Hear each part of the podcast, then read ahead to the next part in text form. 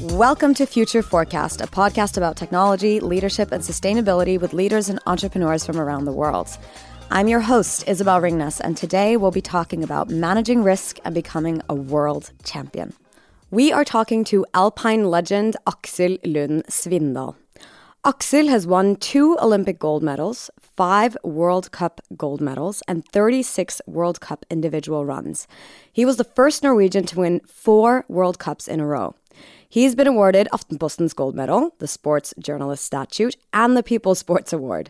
But he's also made a fortune by investing in tech, banking, and real estate. He's launched a clothing brand, the app Spond, and will soon be premiering in a new book and documentary. Thank you so much for joining us, Aksel. How are you today? Thank you very much. That was um, quite an introduction. Um, well, you earned it. Well, I mean, some of it I did probably because they're like pure stats, like, you know, how much did you win and what uh, color were those medals. uh, some of the other stuff is more, um, you know, not as easy to measure as uh, sports, and um, things that are not as easy to measure uh, means um, I'll take those as a compliment. The other ones are facts, and the ones that are, you know, not as easy to measure, they're more compliments. So thank you for the compliments. You're very humble, and uh, we'll get back to that. Uh, Aksel, I think it's fair to say that you're one of Norway's best sportsmen of all time. I suspect most people can't even imagine what it takes physically and mentally to get to where you were before you decided to retire your professional um, alpine skiing career a few months ago. Mm-hmm. You've been competing and conquering one of the most dangerous sports, and you've felt the backside of the medal as you've endured several serious injuries, a list too long for this podcast. As I was reading about everything that you've gone through throughout your career, it occurred to me through countless interviews with you how you've been able to maintain an almost superhuman positive outlook and continuous thrive to come back, to compete. This podcast is about leadership in the age of the fourth industrial revolution, which I know you're also involved in through your many tech endeavors. And I want to know have you reflected on how your own mindset translates into leadership skills? And if possible, how do you teach or communicate your way of thinking and acting to succeeding as a leader today? Maybe what are my, or what do I think my assets or qualities are that uh, made me a good uh, athlete, made me a successful athlete? Basically, uh, I think it comes down to that I'm very analytical. So I uh, like to look at a situation and kind of break it apart into what are the key elements here what do I really need to focus on to accomplish my goals in this field, or if it's going down a downhill course, or if it's preparing for a big championship, or being an athlete in general. And I have a fairly good grit. Maybe that's a good, that's an awesome quality no matter what you're going to do in life. And I think it doesn't help to have a good uh, way of analyzing it if you don't have the grit to follow through. And I also I mean, I like uh, accomplishing things with other people. Even if you win uh, Olympic gold medal, you're the one, you know, on the top of the podium. And but it is really a whole team effort, and really, you know, knowing that both knowing yourself that you perform the best if you're a part of a group of people that uh, you know encourage each other and really work towards the same goals. Both knowing that about yourself, but also being able to translate that in a way so even the guys that don't get the spotlight when you do win, that you're able to try to reflect some of that uh, spotlight or that light that you get on yourself when you win uh, onto the guys that really made an effort to make it work. Uh, but also on the other side, when things don't go as well, make sure everyone knows that we're in this together and it's up to us to turn this around so we can be more successful. So those are three things that I really valued in my career. I think that have been uh, important to my success, and I also know that uh, the feedback that I get from my teammates or my team colleagues colleagues that, that it's been an awesome team to be a part of. I think also in the facts we can see that because after coaching on uh, the Norwegian downhill team, very often uh, those coaches get approached by other teams that try to be get recruited because uh, they see that their team works, the team dynamics are good, but also we have great results. So that says something about the other nations looking to us. Uh, but the cool thing is that doesn't necessarily translate into success when they do go to a different team because it's the whole package that makes it work and not that individual player this is a long, long question to, uh, I mean, a long answer to your big question, and I was going to try to keep it short, but uh, it's so complex that you can't keep it short because we're talking about human beings. And human beings are really complicated basically. And it's a great idea is a good thing a great uh, talent in sport is a good thing a great pair of skis to take you down that course is a good thing but it all comes down to human performance and team performance and that is really complex and they're hard to just you know take a couple of key uh, learnings out of them and say you can apply this everywhere. It basically comes down to the people that are part of that team every single day. It's in many ways i think the same no matter where you are. I think people want to be inspired and they want to have a vision that is something bigger than we want to be more successful than the other companies in our sector cool that's a nice vision but you want to have you know something more than that. You want to really work for something that you feel is important. And making the biggest shareholder even richer might not be the drive that you're looking for. So if you're working towards a vision that's more important than that um, that's really cool but it doesn't help unless you have inspiring leadership people that make everyone in that company even if it's you know four person team or a 40,000 person team. I mean, everyone should feel included and being an important part of the company or team or political climate movement moving towards that uh, bigger bigger vision. I mean, this we could talk about this probably for. Uh, so we, yeah, let's no, break it down I, to some. I find it really interesting that you that you also talk about thinking big and having that big vision. Yeah. And I guess a person that would come to my mind if we were to translate this into technology, I would think about Elon Musk mm-hmm. in terms of painting a big vision and getting a lot of people inspired and wanting to work for him to reach that common goal that is way bigger than ourselves. And I know that you do that also with with everything that you've done post skiing. Uh, your clothing brand is called Greater Than A. Mm. I believe you have a book coming out that's called Greater Than Me or something. Yeah, something. I mean, it's a working title, but um, I didn't really want to write a book to be honest. I was a little skeptical because I uh, have not read that many biographies by any athletes that I've that I think have been really good, to be honest. Uh, no, but fair enough. no, but there, they've been a little bit. I mean, now we live in the world of internet and Google, and you know, if I want to know all these things, I could just Wikipedia or I could Google the different uh, news articles. When I read a book, I want it to be inspiring. I want it to be about something more than you know. And then I won this, and then I won that, and then you know this happened and that happened. It's I want something more than that, and I think um, other biographies have just been better, to be honest. They yeah. take you through the history, but they also teach you something more. I feel, and I don't think there's a lot of sports biographies to be able to do that. And maybe it's just I don't know, the nature of sports is that it's just you know he was fastest, so he won and he was second, and it's it's that easy, and there's not much more to it. But I hope that there can be something more to it. And as we've just heard that you laid out, there is a lot more to it. And and the final question I'm going to ask you, yeah. uh, what's uh, what's what we're going to be uh, lucky to read in your book that we're very happy that will be coming out. Um, but I want to dive into risk. Yeah. Um, because when you're flying 120 kilometers an hour down the ski slopes and you don't know whether or not you'll be able to make the next turn, that mm. is serious risk. But you take it mm. and you go for it. You don't know if you'll succeed. Sometimes you do, sometimes you don't. But then you get back up. Mm. First, what goes through your mind in these situations? I mean, it's just fascinating to me. And how are you able to keep calm and power through? So in a race, you obviously need uh, you want to be fast. It's a competition. I'm competitive. I'm prepared for this. This is my chance to you know really try to grab that win you want you need to want it. And you need to take some risk because without risk uh, you're not going to push it far enough. You're not going to have enough speed. So i can't fool myself. I need to be honest about the fact that i'm actually willing to take that risk. For instance i've crashed serious i've had big crashes a few times but they've always been when i'm at like a peak in my career. So basically, it's risk reward. If I'm skiing really, really well, and I know like taking a little bit of extra risk here is gonna pay off because uh, if I get away with it, I am gonna win this race. Uh, or I mean, it sounds horrible. I'm like I'm likely to win this race, uh, at least you know in the top three. But if I'm not skiing as well, and I know that uh, taking this risk could give me a top six or a top ten, whatever the uh, reward is not that good, but the risk is the same. So I have a hard time taking that risk because the ratio just does not make a lot of sense to me. But when I know I can win if I do it, I I'll take that risk every single day, and then it just that's why I always crash the hardest too. When I'm I've had two really big crashes. I've had a couple, but two that's you know been really big, and they have both been when I've had uh, I'm coming off like back to back victories. And and why is that? Do you think? Because I just I take that extra risk because I know that it will pay off.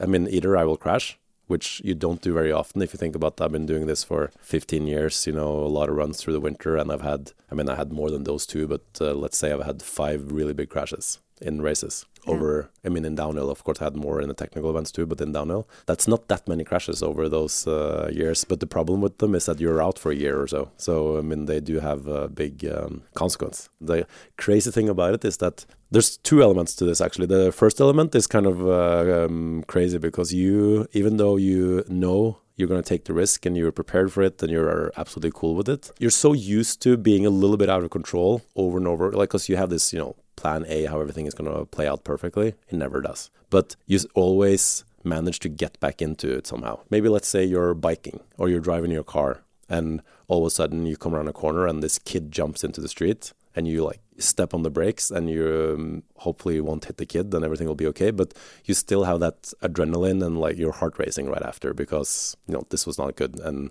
in downhill you have that not constantly but you have a lot of it going down the hill because there's always these um, situations where you are a little bit out of control but you always get back into control. So they're only they last for you know like hundreds of a second half a second maybe one or two seconds if you're really out of control but you always get back into control and you keep the momentum you keep the speed and you're so used to that. So when you get into these situations where there is no coming back you are going to have a big crash. Each time you are really surprised because you're so used to being able to get back into it that when you're all of a sudden when you realize there's no coming back from this the first thought is like are you kidding me? Is this is this really happening? And then you have that element of surprise. And then the next 5 seconds you're more like you know okay crawl up into a ball and like just hope for the best then there's not much you can do to be honest so that's the first part and the other part that i talked about that's a little bit surprising is that when you then uh, later like you're in like the security fencing or whatever and you know something is not um, you feel that you're hurt or you know something's not perfect you're never mad at the situation or you're like you're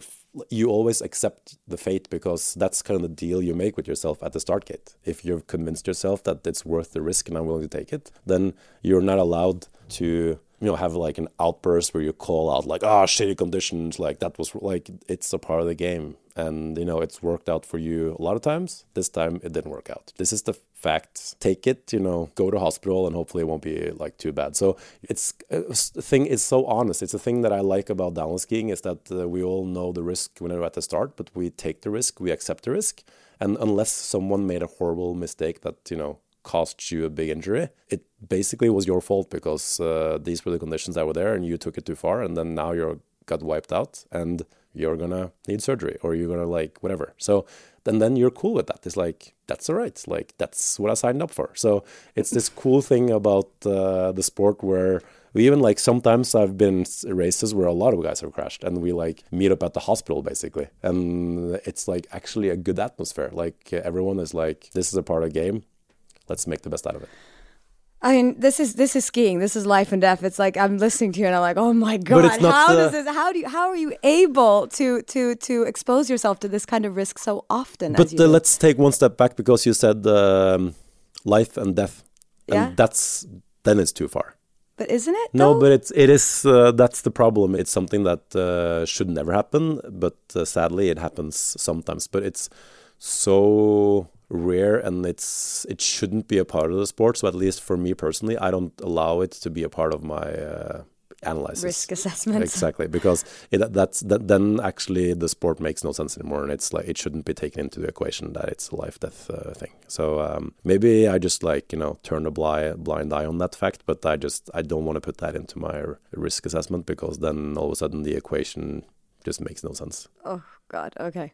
Well, related but completely different. If you ask any business leader today, I'll albeit not on a uh, physical but on a psychological level, hmm. they do feel a lot of risk. Yeah. Ask anyone. The world is changing faster than ever, and they need to act in order to survive.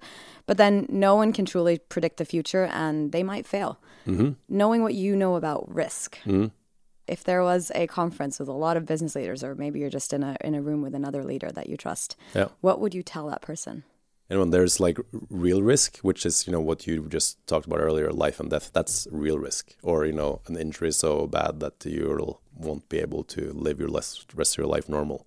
That is a real risk. Maybe you know having uh, one project in your business not work out the way you wanted to, and you might have to you know there's some setbacks and you have to start over and that's also a real risk but i feel like it's a little bit of a different risk because no one is going to be successful all the time and there'll be you know setbacks. There'll always be setbacks but it's uh, i feel like that's a different risk than um, yeah your health basically. But the approach can still be the same but i think it's important uh, as a rule to know that it's a little bit of a difference. But what is also a little bit of a difference but in a way where the business leader should feel more of the risk is that so i'm making the decisions and i'm also the one exposed to the risk when i ski race but if you're a leader of a company you're making decisions, but it's maybe other people's jobs and futures that are more exposed to risk than you are yourself. That's a different, uh, total different game. Because I respect those uh, leaders a lot. That I mean, I don't respect them if they have no, um,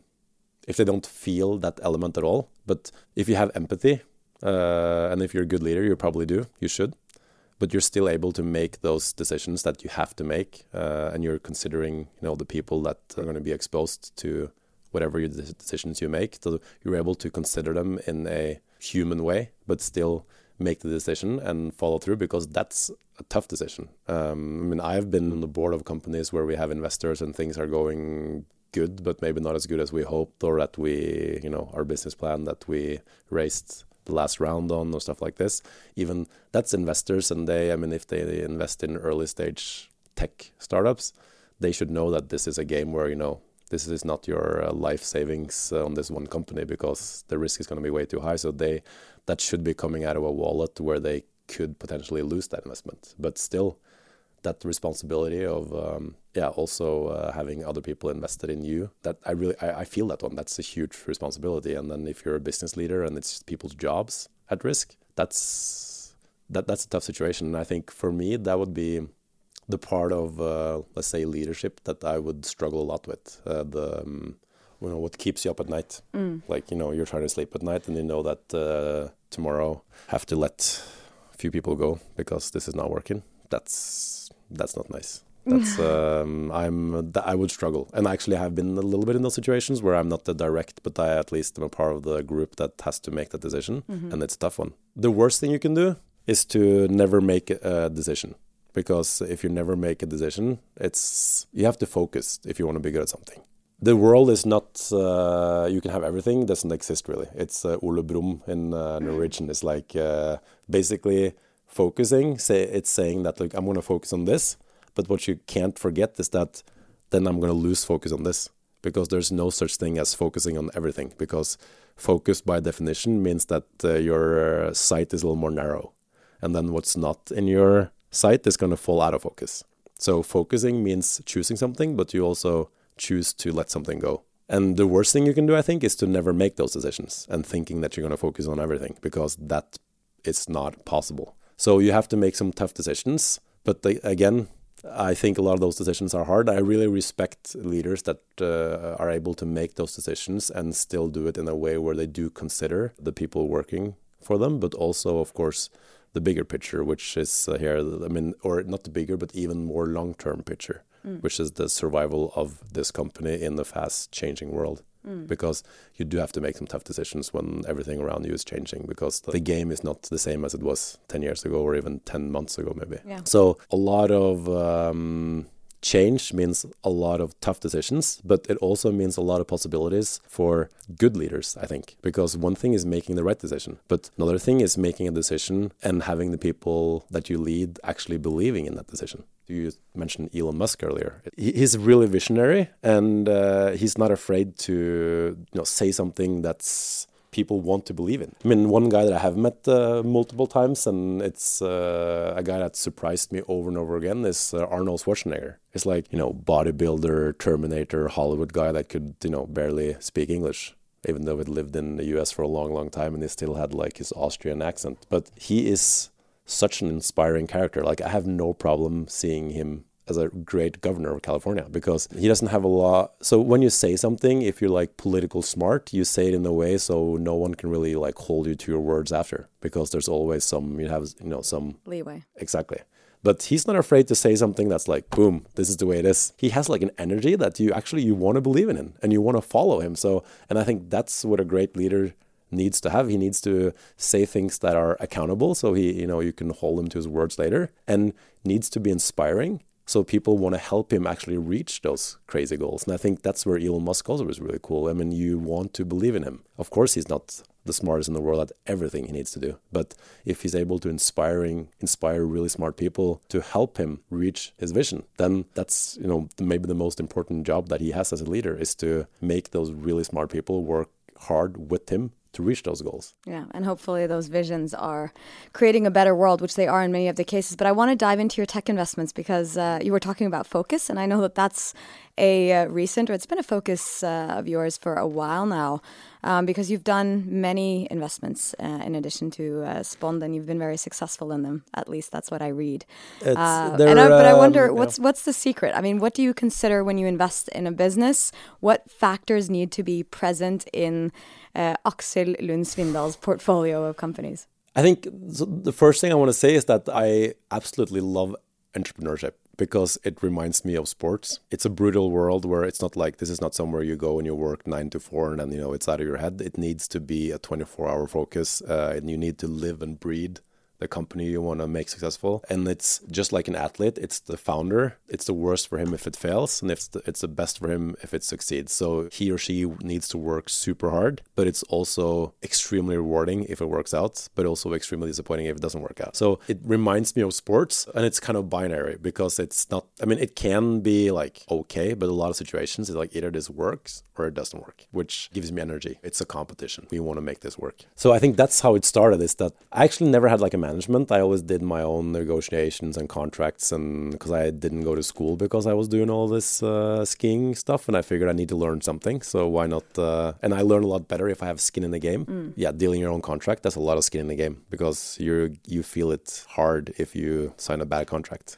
Uh, so and then you know that and then you make some money on these contracts and you start to invest this money and then you know I did the normal thing like funds and that was okay, I guess. But then I started investing in some smaller companies where I could actually go and visit the headquarters, and there were like 40 people. And then it comes down to, again, the people. And I feel like I knew this already, but uh, more and more over the time that I have uh, done investments, I also look back and I, because you said there's been a lot of successful ones, but I actually invested in a lot of companies for a while. So there's companies that uh, no one's heard about for good reason, where I've where I've lost some money. Okay. But the good thing is that um, a good company uh, has momentum and uh, usually needs follow-up investments, and hopefully you have uh, you kept some money aside for that as well. So over time, the um, amounts you invested in the successful companies they get a lot bigger than your initial investment in a company that you then backed out of because you didn't believe in the team or and over and over again it's the team if it's a great team it's unbelievable where they can end up compared to where the first business model was. Yeah, and I, I guess I'm asking that question with a little bit of bias because I recently came back from a pitch for several hundred investors in Stockholm for a newly launched company, QualityCheck.it. And my experience from all these investor meetings is that they or some of them at least, seem like a special breed. And I'm just getting my hands dirty in this world. But with all your experience with startups, what's your advice to to us? Well, the thing is, I uh, compared to people with a lot of startup uh, experience, I don't have that much experience. But I guess my experience comes from I'm not your typical investor either. So it's maybe you know I can I look at it slightly differently. And um, I mean, team, team, team, team, team is I would it's like real estate. You know, mm. it's like you know location, location, location. which yeah. I, I, would say it's almost the same. And that and that's like you know the team, and I would say they're everything from their values. I mean, I want because hopefully if this either if it you hit some bumps in the road or if it's really successful and you're a good board member or you, you know you have things you can contribute with, you should spend a lot of time with these people. And then if they have good values, that helps a lot. Um, I have one friend of mine who has more experience than I have, and I really, I mean, I like to listen to him because I feel he has a lot of good values. I once heard him say that um, you have to remember that uh, as a founder, once you take an investor on board, that's it. Because you can get married and you can get a divorce. But once you have your cap table, if you have an investor in there, and especially if it's a big investor, that you over time see that this is not a good fit for this company. How do you get that investor out of the company? Or if that investor is blocking other investors from coming in, what? How do you deal with that situation? You write a good shareholder agreement, I guess. Um, yeah, but I, so there's um, so you need as as a founder, you I mean you asked from the investors' point of view, but as a founder, I think you also really need to be picky about what investors do you want uh, because nothing goes exactly plan uh, after plan A. I mean, there's going to be a plan B, C. At least you're going to go through the whole alphabet probably. Yep. Then you're going to need help from other people there because when I say team, team, team, I mean I see I say extended team. I you know the boardroom, the investors on board, the whole because I don't know a lot about technology. I just know that I think it's really exciting because uh, it attracts the most competitive people. I feel I feel like I meet people there that have a completely different skill set than an athlete would have, but they have a similar mindset. I mean, they might be software architects and they maybe don't even like sunlight for what I all I know because mm-hmm. they do spend a lot of time inside, but their mindset is awesome. Yeah. They just they want to work on this until it, you know, they just work really hard and they want to make it awesome. And I think that's the coolest thing that you can have that you can share that mindset even though you come from completely different backgrounds. So team, team, team, team, team. But of course, there's like other, you know, have a checklist. Like, are there a lot of third party risk here? Like, do you need uh, the politicians to make some new regulations or, you know, get rid of some regulations for this to be possible? Mm. That's risks that's really hard to assess. You know, politics is. I'm not Slow a game. Yeah. Yeah, it's a it's a game where two plus two is not necessarily four. Mm. And how do you if everyone just goes around and say no, that's five, and that's the way it's gonna stay? Mm. That's not my world. I can't deal with that. So I want to try to stay away from politics. And of course, there are some like mega trends that uh, hopefully you can follow a mega trend, but uh, at least you shouldn't go against one. I mean, if you're investing in something that uh, everyone is trying to get over, if you're let's say in the paper industry, you know, like you have to be a game changer changer in the paper industry if you are going to just now start selling newspapers printed on paper. It needs to be an amazing business plan and something else that you bring to the table if you are going to go down that path, for instance. But these are all secondary. The first thing is just team, team, team, team, team. And then I say extended team, like also boardroom investors everywhere. Mm. So, uh, talking about trends, megatrends, I want to dive briefly into sustainability because mm. when I met you at the charity event for Right to Play, where you're an ambassador last week, and I pitched you the podcast, um, you told me that you do have a lot of thoughts about sustainability, and you recently launched a clothing brand, Greater Than A, which we mentioned, mm. in which sustainability and recycling of materials has been at the core of your business model. And you also told me that you had some personal reflections and advice for people and businesses in general uh, regarding how to live sustainably and think sustainability as a cornerstone of their business model. And you said that it's the sum of many small things, which I think is entirely true. Do you mind telling us shortly, briefly, because I know we're running out of time, the reasoning around this conclusion? Well, just, uh, I mean, you asked about technology, and like I said, I don't really know much about technology, but I think it's awesome. Um, I don't know that much about sustainability, but I just know it's something we, we need to focus on treating this planet better than what we do right now. Deep down, especially, we are lucky to live in this part of the world where we have the um, financial freedom to think about something else than just our basic needs, which, you know, shelter, food, water. Yeah. We have in Norway, we have the freedom to make some choices uh, during our day. And deep down, I think we want to make good choices. I think when you make a choice that's better for the environment or, you know, if it's um, better for the animal welfare or if it's better for the workers that, you know, made this product for you if it was in this country or a country far far away. I think when you make those choices i think deep down that's what we want to do. So i just want us to have good choices available throughout our day in everything we do. And i do think that you can make it a habit for people to they pay a little bit of a higher price for something that they know in the beginning. In the beginning but i think maybe we should pay a higher uh, price forever because when you do go to one of the fast fashion retailers and you buy that T-shirt for I don't know 69 kroner or whatever, if you th- start thinking about what that T-shirt, how did that T-shirt end up on your body, that whole process, mm. and you mm. break it down into you know growing the cotton and like you know spinning it, uh, making yarn out of it, and making the shirt and shipping it here, and then they're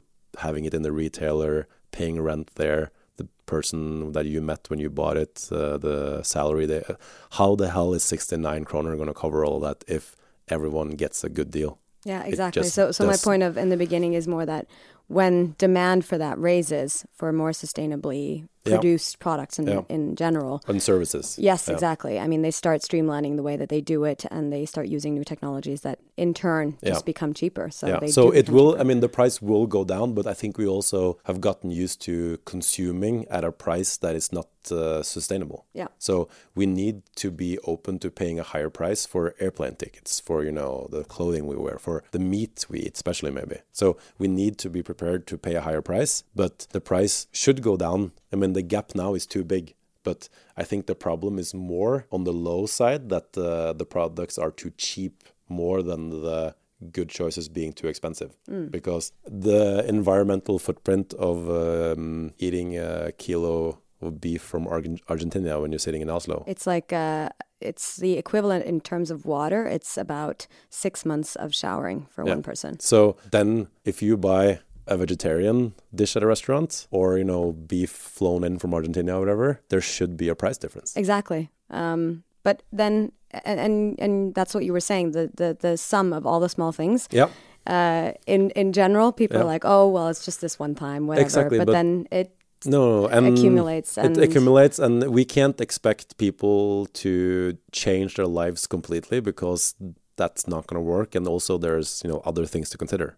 Yeah. Uh, even the planet is the biggest thing we have. There is right there and then there's other things to consider. I mean, you can't just take your kids out of school and move into the woods, and it's not that's not going to work. But if we throughout the day can make slightly better choices every time we can, you know, pick up a service or a product, then you know you're going to drive the whole industry into getting better like that because that's consumer power. They're going to get a lot more business. I mean, we just need systems, products, services where you can make slightly bigger, cho- better choices, and I think they're ad- addictive. I think you want to make those choices. You recycle at home and you go to your neighbor and he just throws everything into one big black trash can, and you're just like by by heart you're just like this is wrong. Like why are you doing this? I mean it just when you go outside you have the possibility to separate plastic paper paper food waste and landfill. It's just because you're lazy and you don't want to do it in your kitchen so you throw everything in the landfill. But outside of your door you have those four uh, possibilities and you don't use them. It just it's wrong.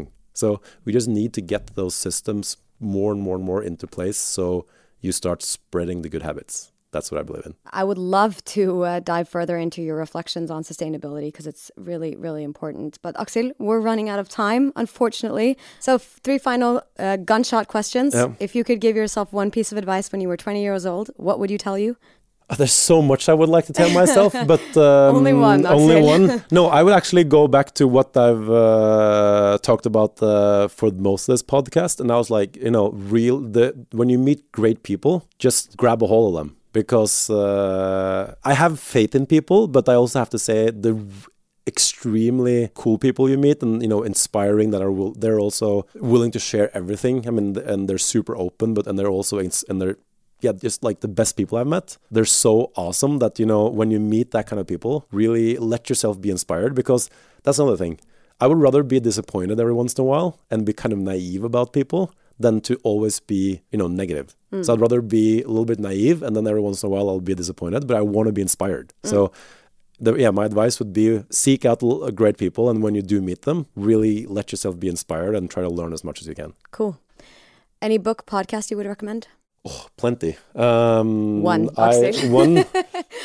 I'm going to recommend a book that um, not a lot of people have read actually, because I've uh, in the past I think I recommended stuff that uh, I feel like people are like, oh yeah, that's such a good book. But now here's one that when I say this, people are like, what? I never heard about that. And it's called uh, Reminiscences of a Stock Operator. Oh, that sounds a little bit boring. Yeah, but the thing is, it's written in like 1927 or something like that, or yeah, and Okay. it's about a stockbroker in New York. Uh-huh. it's based kind of like The Wolf of Wall Street, or well, kind of, but not like that because this is mostly about human psychology. okay, So it's like you know he is he's a cool f- and it's actually uh, based on a true story as well. But uh, Oh, you know, no one wanted to write a biogra- biography in 1927 because then you were like, who would do that? Like unless you're like the emperor or whatever, Yeah. right? So it's like a fake story, but it's actually based on a completely true story. So um, and but and it's about he's he has the most awesome mindset because he is like super rich and then bankrupt and super like he has a lot of ups and downs, but as long as he learned a lot and he's not stripped to the bone, so he has like at least a little bit of goodwill or money or something to try to like make his way back up again, he has no problems with losing because he's learned something that he didn't know six months ago, which means he's even better prepared for this next battle. So awesome mindset and a really, really cool book. So I'll read yours first and then I'll read his. Uh, where should uh, our listeners go to follow you? Instagram is uh, probably the one I update the most, which is, is um, also Asvindal, A S V I N D A L. Mm. Yeah, but uh, I have to say I'm not that good at updating, um, so I'm gonna get better. I was a lot better when I was racing because there was like cool stuff going on, mm. and now I'm just like work. I like average guy who just working my way through the week and you know getting stuff done, and it's not that exciting. But I have some cool plans, so there's some cool stuff coming up soon. I'm sure there will be. Aksel, we have finally reached the end, but this was absolutely awesome. Thank you so much for joining the Future Forecast. Thanks for having me. Thank you for listening to Future Forecast. Tune in next week for more exciting insights on the future. I'm your host, Isabel Ringnes. Please rate the podcast on iTunes and share it with anyone you think may find it interesting. Also, if you have suggestions to who we should interview, give us a shout out on the Oslo Business Forum or Isabel Ringnes Instagram. Talk to you next week.